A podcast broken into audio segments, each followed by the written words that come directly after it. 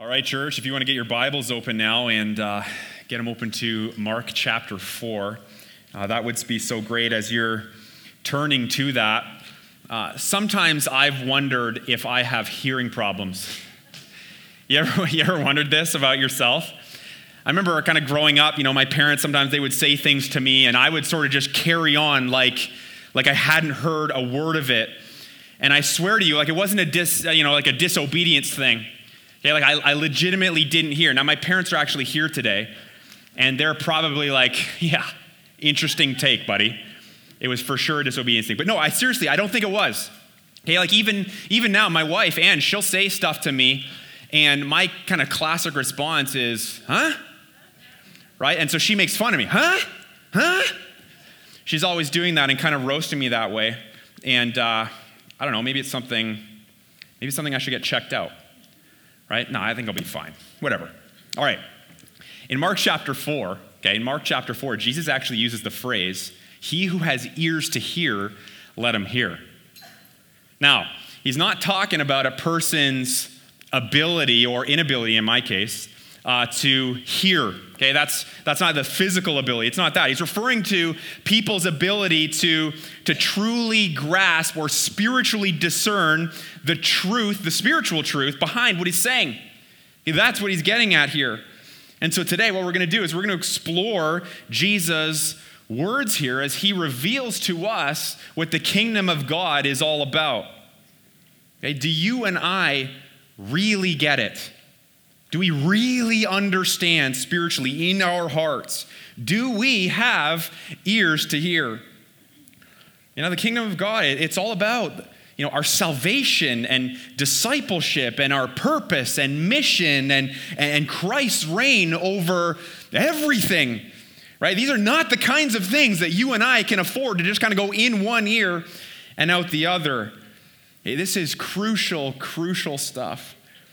And so, why don't you join me as we pray and ask the Lord to give us ears to hear and, and eyes to see all that He would have for us here today in His Word? Let's pray. God, thank you for this time uh, together as your church, Father, and, and we're looking forward to this, getting into your Word. Lord, we know that it's a, it's a challenging word and a hard word for some.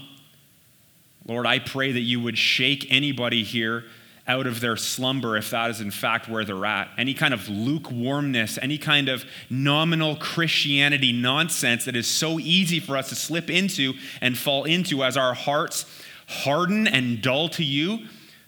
Lord, I pray that you would, you would jolt us awake here this morning. Lord, as your spirit moves, I would pray, I pray that you would encourage us. Lord, I pray that, that you would save the lost. I pray that you would do that here today. Father, uh, move Move, Lord. I, I can't give us what we need here today. That, that's you. Only you can do it. And so, God, we ask that you would. We ask humbly, we ask expectingly. We pray this in Christ's name. Amen. Amen. All right, so if I have ears to hear, I won't miss out on what the kingdom of God is. And here's the first thing okay, it's about not just hearing the gospel, okay, but accepting it and bearing fruit. That's pretty important. Now, first of all, what is the kingdom of God, right? what, what is that? How, do, how would you kind of define that? It's sometimes called in the scriptures the kingdom of heaven as well.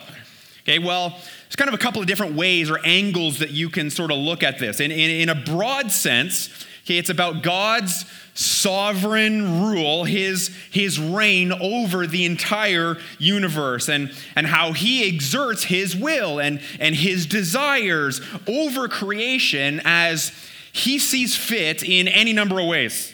All right? In a more narrow sense, all right, it's about, it's about God's sovereign rule his supreme reign, the same kind of things, over those who have submitted their lives willingly to the Lord Jesus Christ. Okay, so the kingdom of God, if you want to look at it kind of two ways, it's about God's work out there or broadly uh, among all of us, but it's also God's work in here, in me as, as a follower of Christ. All right, so let's get at this now. Verse 1, take a look. Okay, it says, And again, Again, he began to teach beside the sea, and a very large crowd gathered about him. So it's kind of the same old story. We see this every single time so far as we've gone through Mark. They gather around him so that he got into a boat and sat in it on the sea. And the whole crowd was beside the sea on the land, and he, he was teaching them many things in parables. You got to sort of understand what's going on here, right? It's kind of a little bit like this. There's no water here, but it's kind of like me getting into this, like, let's pretend this is a boat, okay? And you guys are on the land, and and, and I'm teaching. Well, that's what Jesus was doing. He got into a boat, and experts tell us actually that the area that this happened in was actually very much a, like a natural amphitheater. And so the acoustics actually would have been really good as, uh, as Jesus taught the people. That's just kind of cool. Okay? And it says there that he was teaching them in many, he was teaching them many things in, in parables. You know, what, what's a parable? What's that all about? Well, parable literally means cast alongside. Okay, cast alongside. Okay, so there, are, these are stories cast alongside uh, a truth in order to illustrate that truth. Okay, another common way of, of kind of understanding parables is that they are an earthly story with a heavenly meaning. Okay, have you heard that before? I think that's pretty, uh, pretty common.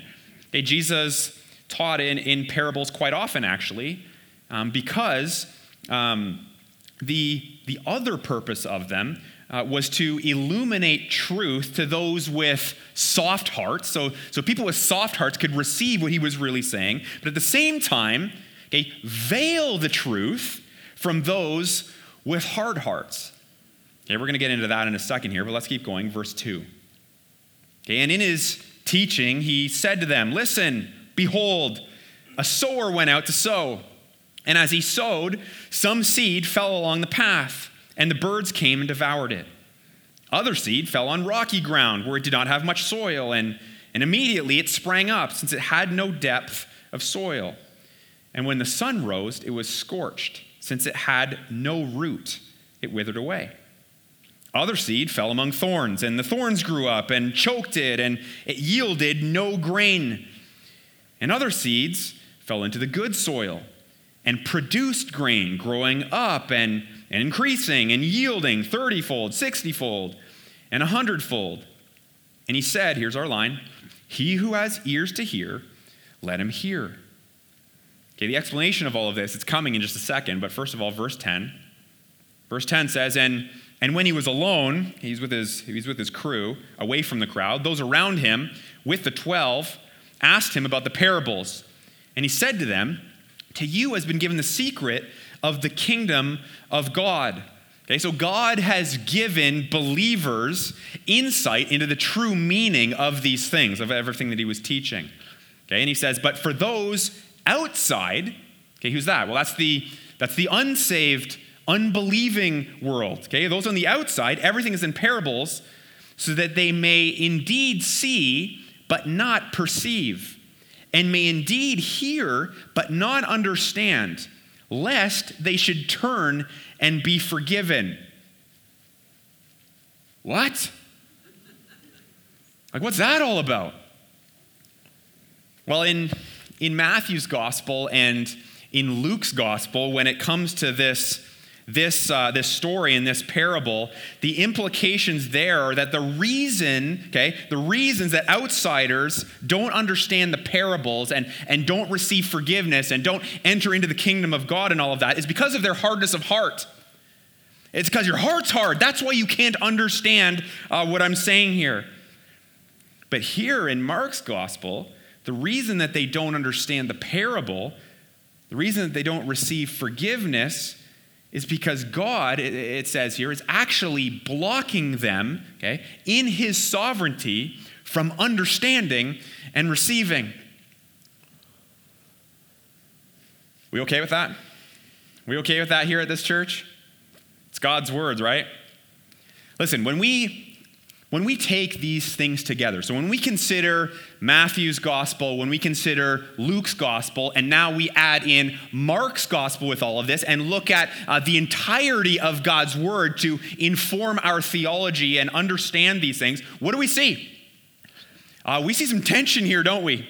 There, there's tension. It's, there's, there's, a mystery, even, of, of God's sovereign will in, in choosing some who would know Him and some who will not. Okay, if you're uncomfortable with that, I would, I would encourage you, if you just kind of need to, you know, I need to go deeper into that and kind of understand that, I would encourage you to write down Romans chapter 9. Okay, God's sovereign choice. He, uh, Paul talks about this and, and he unpacks this a little bit more. And, and God says, you know, Jacob I loved, but Esau I, I hated.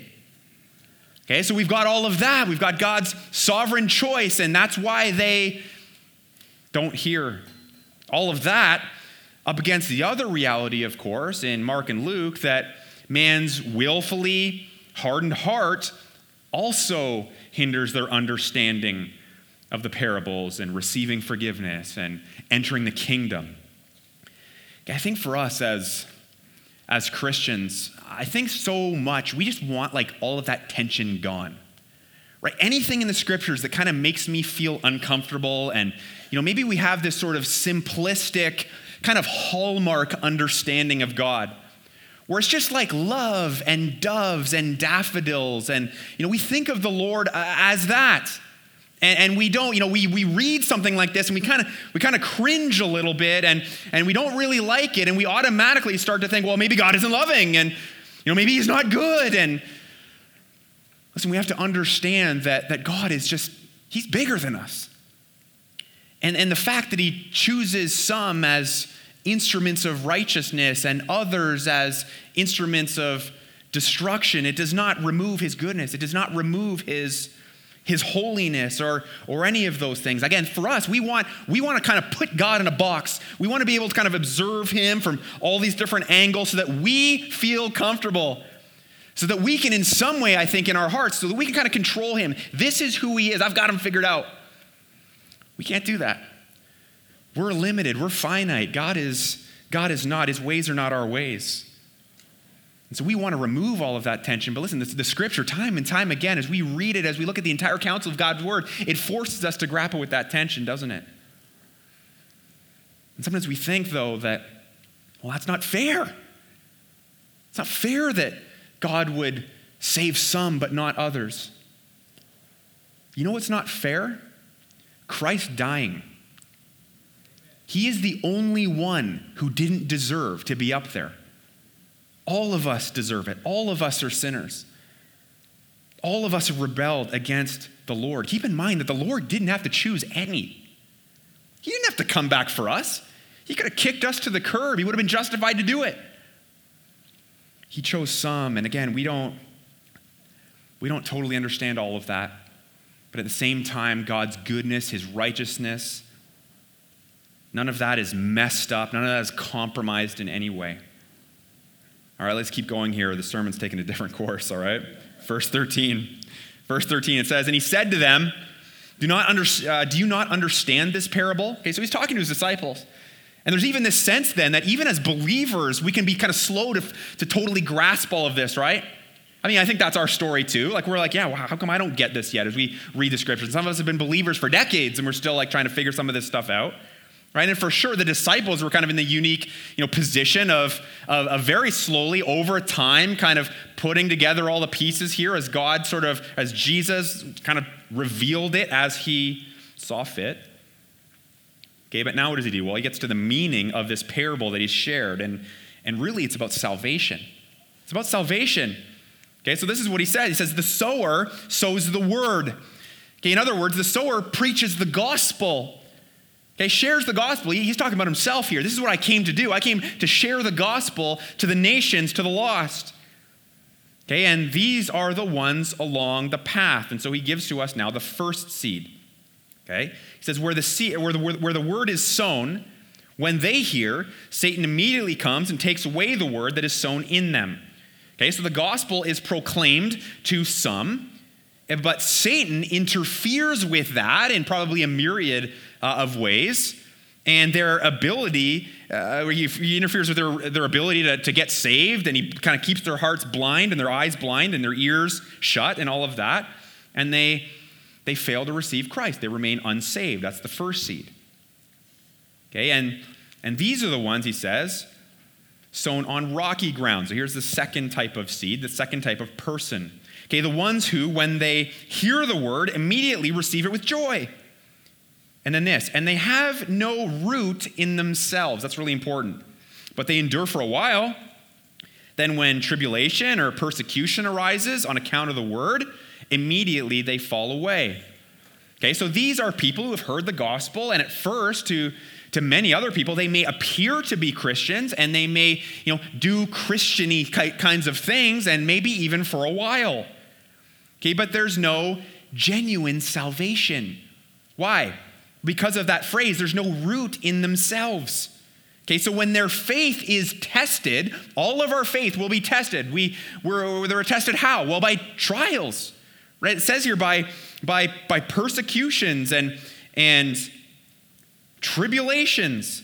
And when that happens, it says that they fall away, thus proving, showing that they were never served, uh, saved in the first place. Okay, and so here's the third seed. It says, and others are the ones sown among thorns. This is the third type of person. They are those who hear the word, but the cares of the world and the deceitfulness of riches and the desires for other things enter in and choke the word, and it proves, keyword, unfruitful unfruitful. So these are people who, you know, claim to be Christians, you know, maybe think that they are, but they're so preoccupied with the world's values. They are like, yeah, I'm kind of on the outside. I sort of look like a Christian and I might go to church and I may not miss a whole lot of Sundays and all of that, but really my heart, my life, my mission, my values, my cares, all of it is wrapped up entirely in the world's game plan. All right? He says that's, that's the third seed. And when they show that and when they reveal that they're really all about the world and those values, they prove themselves unfruitful. And they show that that, that salvation, that, that, that, was, that was a mirage. It wasn't, it wasn't genuine. Okay, but then here's the fourth seed, the fourth kind of person. He says, But those that were sown on the good soil, are the ones who hear the word and accept it. And what does it say? Bear fruit 30 fold, 60 fold, and 100 fold. Okay, so understand this. The, the, the, kingdom of God is largely, okay, largely about a message, okay, that's the, that's the gospel, that many, many, many will hear over the course of time and history and all of that, but only some will come to truly accept and prove that they've, that they've accepted it by actually bearing fruit. Okay, displaying evidence of a radically transformed life. Okay, they're, they're growing. It's a, it's a changed heart. It's, it's absolute and total surrender to the Lord and, and His will for my life. I think of John chapter 15, verse 8, if you want to write that down. It says this by, by this my Father is glorified, that you, that you bear much fruit, and so prove to be my disciples. Do not miss out on what Jesus is saying here to us this morning. If you are not bearing fruit and showing signs of a renewed heart and a changed life, listen, what confidence could you possibly have that you're actually saved? What confidence could you have? It doesn't matter what you think you prayed. It's not about a bunch of magic words that you said when you were five. It, it's not about you know what you think. I believe that Jesus is real. Yeah, so do demons. It's not about that. It's not, you know, some flash in the pan commitment that you, you know, gave your life to the Lord a few years ago. Listen, if you haven't transformed, if you are not transforming, there's a great chance that you are actually more like the first three seeds than you are like the fourth. So listen, I'm talking to you, teenager sitting here with your parents. Yeah, you're coming to church now and you've been coming to church your entire life, and maybe you're not making all that much of a fuss about it. Maybe you are. And maybe you're like, I, I can't wait. I can't wait to get out of here. I can't wait to go to college, to university, and I can kind of do my own thing. Listen, I'm talking to you. Maybe you're like one of the first three seeds. It's the young adult, it's it's the full grown adult, it's the retired person. And we think the older that we get, it's, it's other people that should be doing the work. And, you know, I've kind of paid my dues and I can kind of just sort of coast now and I can sort of put it in autopilot. Danger! You might be showing that you never got it in the first place. Do you understand this? This is a big deal. Let me tell you this if, the, if this at all describes you and where you're at with your walk with the Lord or your walk with the Lord, okay, if that's you, the answer is not to step up your game, right, in some kind of self fueled, self reliant, I gotta be better next time kind of way. Okay, that's not what it's about. It's not about you doing more. The answer is not to step up, it's actually the opposite. It's to step down off the throne of your life and surrender to the ways of the kingdom of God. Maybe for you here today, it's to receive Jesus Christ as Savior. Well, I think I already did that. Are you bearing fruit? Maybe you haven't. Maybe you need to do that right now. Confess your sin. Invite Christ to be your Lord. It's as simple as that. I'll get to it later. I think I'm fine. Okay. Let's keep going here. If I have ears to hear, I won't miss out on what the kingdom of God is. It's about exposing hearts, but also how my attitude determines the blessing. Okay, verse 21, take a look at this here. He says to them, Is a lamp brought in to be put under a basket or under a bed and not on a stand? For nothing is hidden except to be made manifest, nor is anything secret except to come to light. If anyone has ears to hear, let him hear. And so, so the idea here is that Jesus is the lamp. Okay, that's what he's saying. And he's come to, to be a light that exposes darkness. Now, certainly the darkness created and perpetrated by, by Satan. Okay, he's already done a lot of that in the first three chapters here.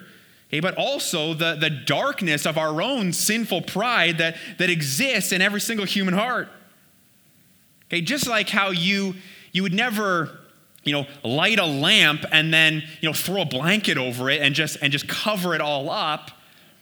Okay, just like that, Jesus came not to be unclear or or shy about his mission. No, he, he came to go after it right? Like I'm shining a light on this darkness. I'm, I'm exposing it to my darkness erasing power. Okay, that was the heart of the mission right there of Jesus. You know, verse 24. And he said to them, Pay attention to what you hear. With the measure you use, it will be measured to you, and still more will be added to you. For to the one who has more, more will be given and from the one who has not, even what he has will be taken away. Now, that word measure there is, is pretty key for us to kind of understand where he's going with this. The word measure refers to the attitude that you and I have towards the reign and the rule of Jesus Christ in our lives. Okay, so if you and I um, have humility and we kind of humbly you know, step aside, again, off the throne of, of our lives and allow the Lord to, to, to, to have his way and to you know, do great things in us by his spirit, by his grace. Listen, it says here that we'll be given even more blessing. We'll be given growth. We'll have greater usefulness in his kingdom. The Lord's going to do amazing things. But if we do the opposite, if we stubbornly resist Christ as Lord, if we refuse salvation, we ultimately lose everything. And I think sometimes what, what ends up happening is the reason that we resist Jesus, whether that's for him to save me or as Christ followers, when we kind of push him away, is because we think we're actually gaining something by doing that. We think that we gain control over our lives or we get to have fun. We think that that's the most important thing uh, over everything. Uh, we just don't get that stuff. We don't get uh, control. Life, life isn't better. We don't control our destiny, all of those things. Listen, the, the life that God's given us isn't a long one. And, and soon enough, you and I, we're going to find ourselves standing before our Creator with really only one question to answer How did you respond to Jesus?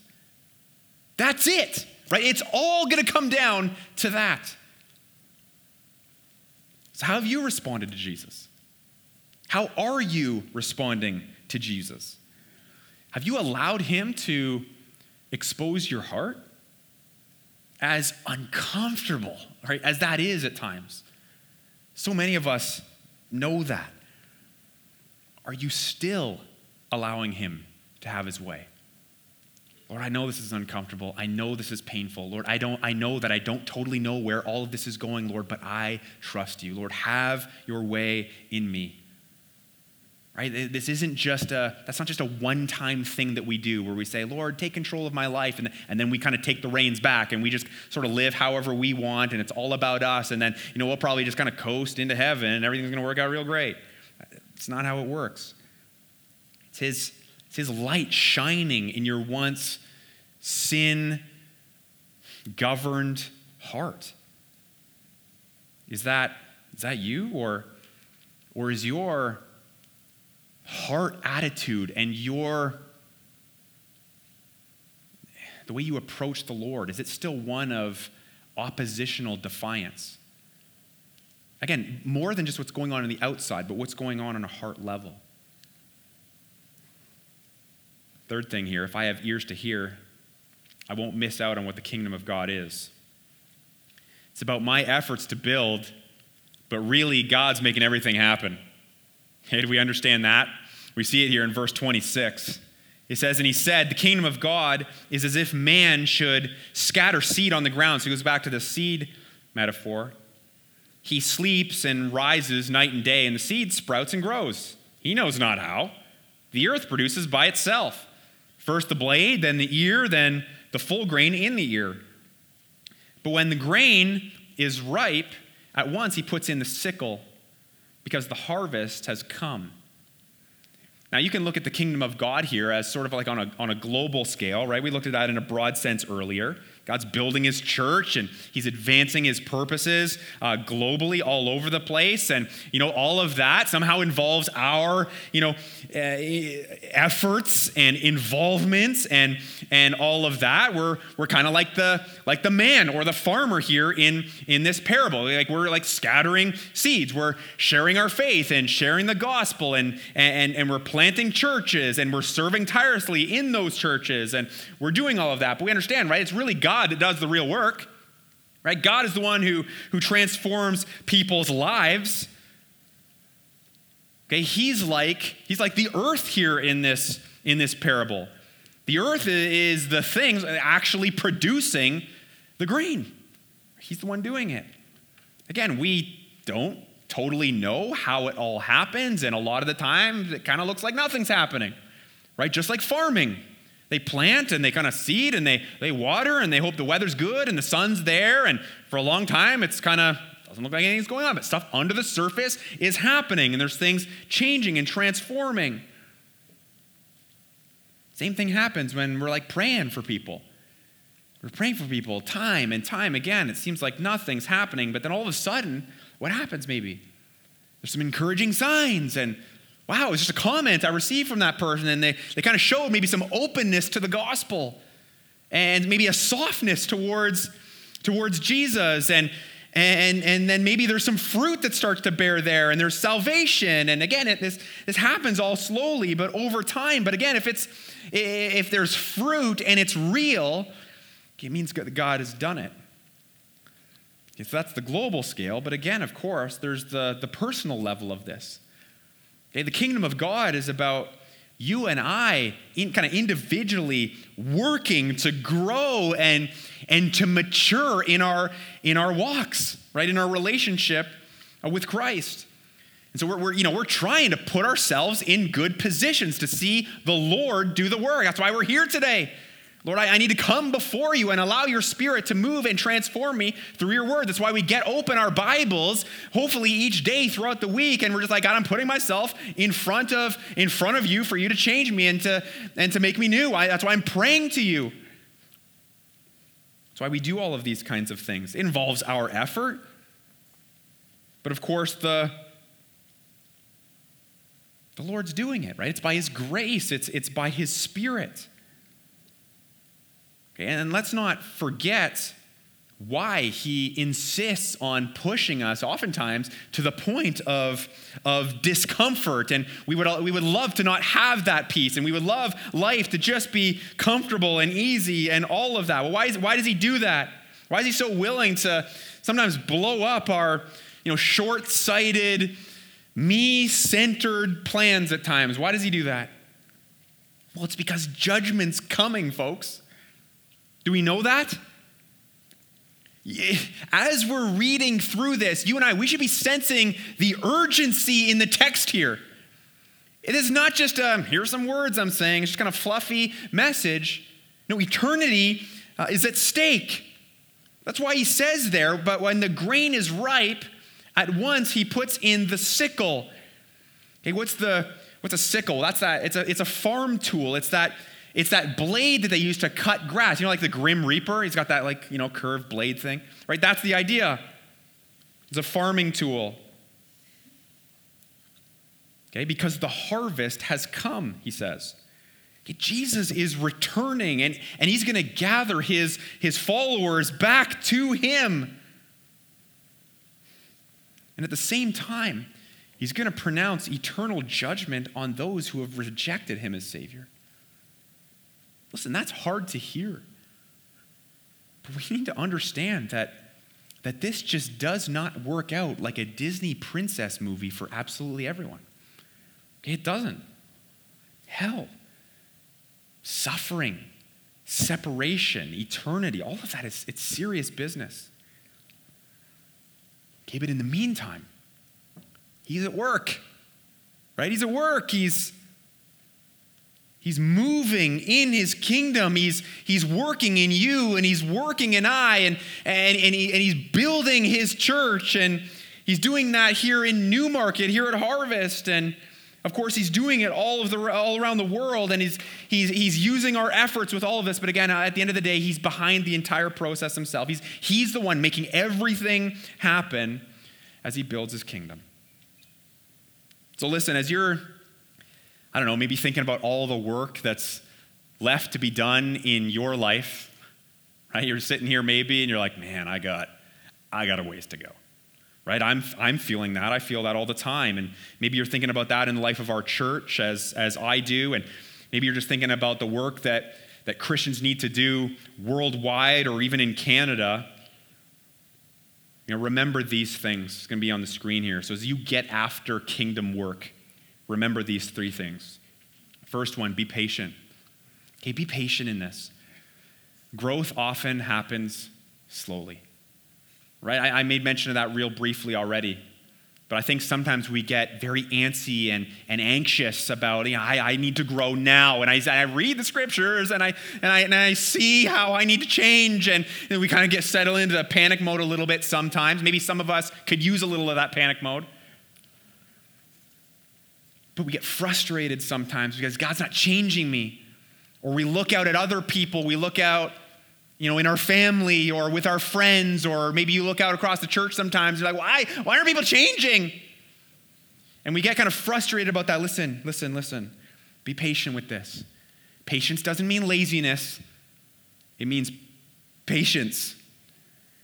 Right? It happens slowly in you it happens slowly in me, it happens slowly in others. Let's remember that here. Growth is up to God, He's the one that's going to do it. Here's the second thing constantly align your motives with the gospel. You got to do this. You got to remind yourself of the why. Why am I why am I discipling my kids? Trust me, you're going to need that reminder a lot. Right? Why am I serving here again? I'm so tired. Why would I want to get up early and read the Bible? Why would I ever want to evangelize? If that's become detached from the gospel, I'll tell you what, you're going to crash and burn. You're going to go into the ditch somehow. You're going to get bitter about how, you, how I'm serving and that person's not, not as much as I am. You're going to lose joy real quick because you've, You've neglected the gospel. The gospel tells us that Christ has saved us, and it's a wonderful, amazing privilege to have received salvation, to have our sins forgiven. He invites us into the mission of His church and, and in growth and all of that. And wow, how amazing is that? That God, God has asked me to, to, to put some effort into this, and not in just in my life, but in the life of other people. And you see that as you go back to the gospel and remind yourself of the death and the resurrection of Jesus and how awesome He is, how all of a sudden that gives you a fire to start to do that in your life and in the lives of other people. Do you see it? If you forget to go back to the gospel, you're going to become miserable, you're going to become lukewarm, you're going to become useless. The gospel has to be our anchor. Align your motives with that. That'll be your fuel. Here's the third one find strength in the fact that God wants to build it. Find strength in that. Find encouragement in that today. I think sometimes when we're kind of like the farmer and, you know, we've sown some seeds and scattered them out there and nothing's happening, right? And, you know, maybe, maybe God's not as excited about this as I am.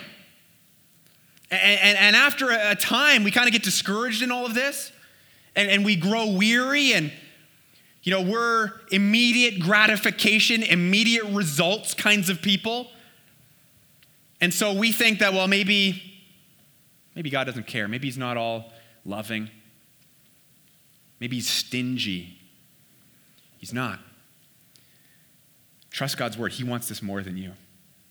But He will do it His way, He will do it on His timing when it makes sense. Let's trust the Lord with that. All right, let's trust the Lord. Final thing. If I have ears to hear, I won't miss out on what the kingdom of God is. It's about small beginnings, but eventually a remarkable result. Verse 30, take a look. And it says, And he said, With what can we compare the kingdom of God? Or what parable shall we use for it? It's like a grain of mustard seed, which, which, when sown on the ground, is the smallest of all the seeds on the earth. Yet when it is sown, it grows up and becomes larger than all the garden plants and puts out large branches so that the birds of the air can make nests in its shade. With many such parables, he spoke the word to them, as they were able to hear it.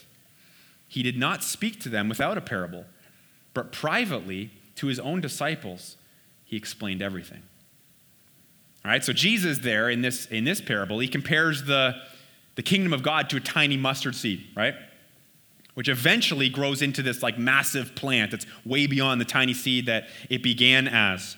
Okay, that's the kingdom of God right there, right? Likewise, the kingdom starts small, really small, inauspicious beginnings, insignificant even, it would seem, right? The, the, the church began with who?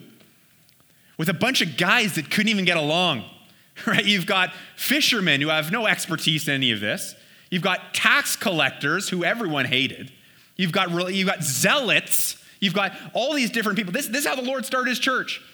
Small beginning, not how you and I would want to do it. We'd be like looking for the best, the brightest, the sharpest. Small beginnings. And yet, of course, we know that the church grew and expanded, and the Lord was doing amazing and awesome things. I mean, you even think about about our church. I don't want to offend anybody and just call us a bunch of misfits or anything, but we kind of are. Right? It's like a small group of people that just began praying in a house. And they're, they're like seven, eight people praying, years praying, nine years before a church ever started here. Lord, would you do a work in Newmarket? Can we see a church start here? You think those folks maybe were discouraged at times? it's taking a long time. Nothing's really happening. But obviously, here we are, and the Lord's still working, and a long ways to go yet. But, but listen, God takes what is small and He multiplies it and He spreads it out all across the globe. And what does He turn it into? Something remarkable, right? Something amazing and awesome. And I think it's so incredible how how sometimes it kind of looks like nothing's happening in our lives, right? We've already kind of talked about that a little bit, or the people that we've been praying for, or whatever. And then all of a sudden, there's like these encouraging signs. And things begin to happen, and, and all of a sudden there's like these major breakthroughs, and, and the Lord's off to the races, and you know, within a couple of weeks, months, years, whatever, the person's like completely, you know, different. Maybe that even describes you. Maybe as you kind of look back at your life and kind of assess all of that and you're starting to put together the picture, you're like, rough start. Right? Rough start. This is, there's nothing special about all of this. Okay, I, it was small, small beginning. But then you were started to grow as you received Christ. You start to see some change.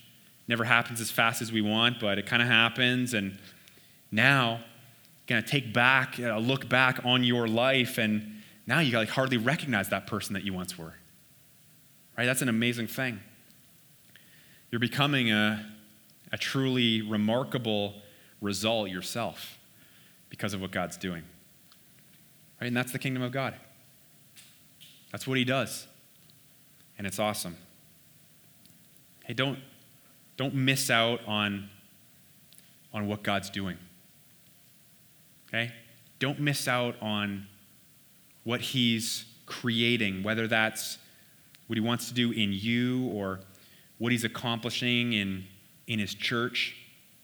Have ears to hear. Have ears to hear. Don't half hear this. Where we kind of like, yep, got it. I've heard this, I've heard this message before. I've read this passage. I got it. Don't, don't be like that we sort of act like we've grasped Christ's words, but maybe our lack of fruit would suggest otherwise. Okay, surrender your heart once again to the Lordship of Jesus Christ.